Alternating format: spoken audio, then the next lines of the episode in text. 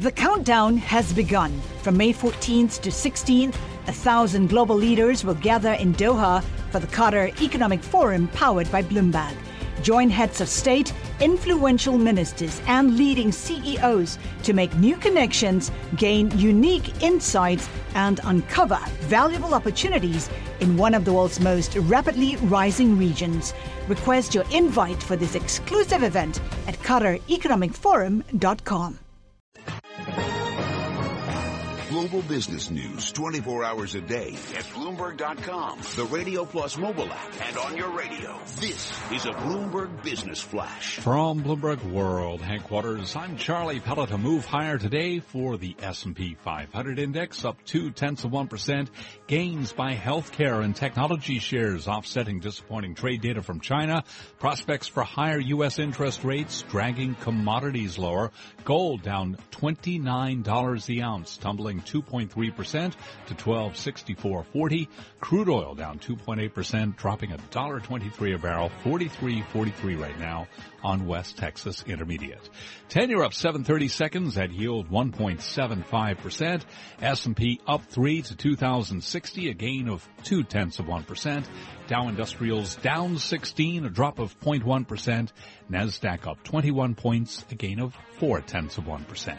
I'm Charlie Pelleton. That's a Bloomberg Business Flash. Thank you, Charlie Pellett. Now it's time for the ETF report. It is brought to you by VanEck Vectors ETFs. Expect more from your munis. Target tax exempt income by maturity and credit quality, all with low cost ETFs. Visit vaneck.com slash muni. VanEck. Access the opportunities. Let's turn now to our ETF report and Catherine Cowdery.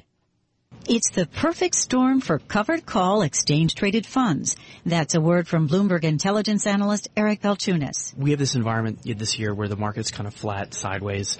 Um, people are also uh, concerned about volatility. Um, and they need income still. Remember, rates are low. Balchunas says that's where covered call ETFs come in. His example, the PowerShares S&P 500 BuyWrite portfolio, which yields 5.3%. This thing um, basically holds the S&P 500, but then it writes call options at the money on the S&P index. What that effectively means is that if stocks rise above where they are now, it has to pay pay somebody uh, the right to buy the stock at that price. But if it doesn't, then the, basically the fund gets to keep the income from selling that call option. Balchunas says this is not an ETF to buy and hold if an investor believes the S&P 500 will rally. Other ETFs in this category include one from Horizons and another that focuses on the NASDAQ, the Recon Capital NASDAQ 100 Covered Call ETF. That's your Bloomberg ETF report. I'm Catherine Cowdery. You're listening to Taking Stock with Pimm Fox and Kathleen Hays on Bloomberg Radio. Where do you invest your money if you are looking at weaker than estimated corporate earnings? Or perhaps you believe that the U.S. dollar is going to muddle along and not change very much in value this year. And perhaps oil prices will remain around $45 a barrel. What do you do? Well, one thing is you call in Bill Barker. He is co-portfolio manager for Motley Fool Asset Management and he's based in Alexandria, Virginia, but he joins us here in our studio. Thank you very much, Bill. Great to see you. Yeah, great to be here. So give us the, the strategy. I was reading the, the, the list of some of the companies in the in the fund. Uh, TMFGX is the symbol. The Great America Fund. Correct. Yeah. And um, Texas Roadhouse, Tractor Supply. There's got to be a theme to all this. And uh, go ahead, tell us what it is. Well, it's a small and mid cap uh, based uh, fund, and and the theme is American companies. And within the small and mid cap space, what has been working particularly well is companies that uh, are really concentrated on U.S. operations and, and don't have uh, exposure to foreign currencies and don't have, particularly have exposure to uh, volatile oil prices, uh, but may have exposure on the good side, uh, which is a story for one of our larger holdings and is is making news today. Uh, Drew Industries is up 10% on on what has been continuing good news for the RV industry. Tell people how you discovered Drew Industries, how that came to be in the portfolio. Well, the Motley Fool, as some people may know, is largely a publishing company, and I was working on a newsletter. Uh, this is over 11 years ago. Uh, Tom Gardner was the uh, manager of the newsletter and had found Drew Industries as just a, a very surprisingly small, undiscovered company that uh, had had done very well over the preceding 10 years and was operating in a, a little followed segment, that being uh, not even RVs, but components to RVs, the doors, slide outs, windows, uh, really something that would gather no attention. And at the time, it was a uh, significantly less than one billion dollar market cap company. Um, so it, it, we've been following it for over a decade, and uh, happily so.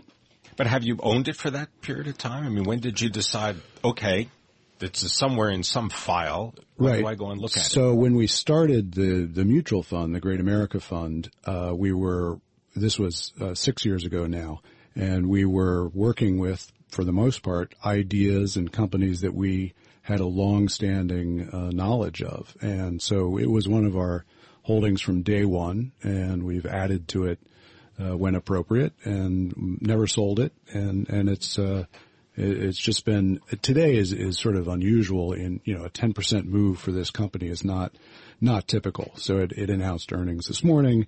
I think uh, earnings per share were up uh, over 70% from last year, which is not the way the industry grows. The, the, the actual RV industry is growing about 11% and uh, right now it is.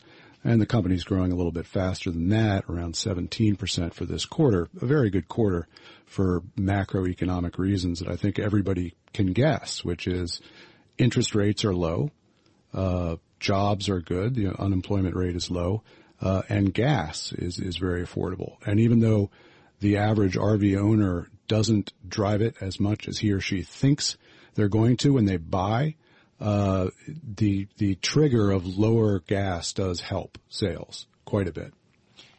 As far as Drew Industry goes, I just want to note that it's based in Elkhart, Indiana.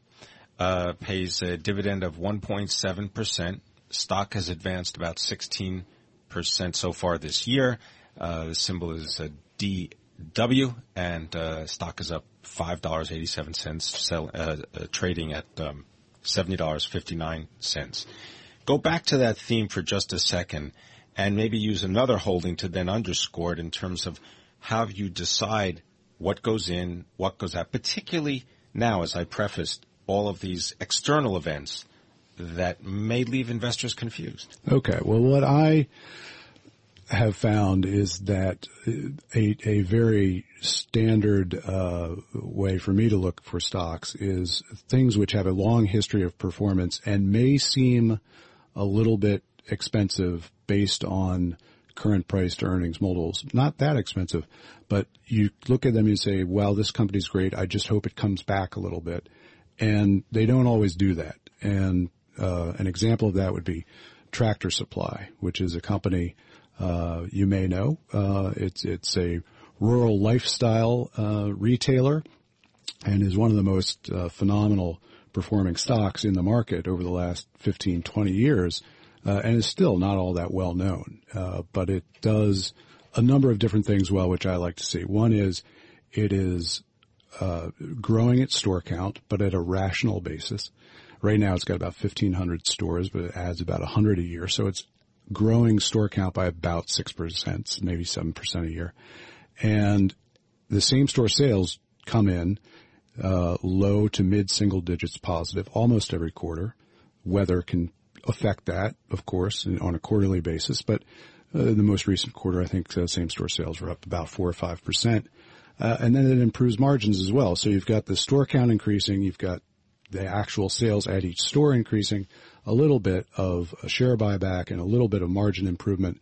You add all those things up together, it gets about 15% uh, annual uh, growth in earnings per share. So I'm attracted to that company in particular because it has no exposure to foreign markets. And it's, uh, you know, sometimes you, you do well by a weak dollar. Sometimes you do well by a strong dollar. Uh, but it's hard to decipher for all companies, uh, whether they're relying on currency weakness, uh, in, in reality or as an excuse. And Tractor Supply really doesn't have it, have that excuse in determining what goes in and what goes out of the portfolio. You got to then decide when you're going to buy, when you're going to sell. Mm-hmm. Uh, do you typically look for big down days and then reassess? What's the plan? How do you? So it's a it's a buy and hold strategy, and both of those companies are that I've talked about are ones that have been in the portfolio since day one. So we'll add to them on uh, weakness on occasion, and we have sold things when they've uh, exceeded our fair valuation by a comfortable amount. Uh, but for the most part, we're really not trading a lot. We're trying to keep well, we we do keep uh, portfolio turnover at or below 25 to 30 percent. So, uh, you know, we're not uh, gunslingers in terms of trying to time the market. These are companies that I think have been very good performers for five, seven years, and will continue to be. I note also that uh, Markel Corp is another uh, company in the portfolio that many people may not be familiar with. Give me about uh, 15 seconds on that. 15 seconds on that is would be that oh it's it's a mini Berkshire. That that's the label that it and numerous other companies have been uh, tagged with. Uh, but it's an insurer. It's a great capital allocator, uh, and that's another thing that, that all these companies do is they they allocate capital well. Thank you very much for uh, helping us allocate our time well.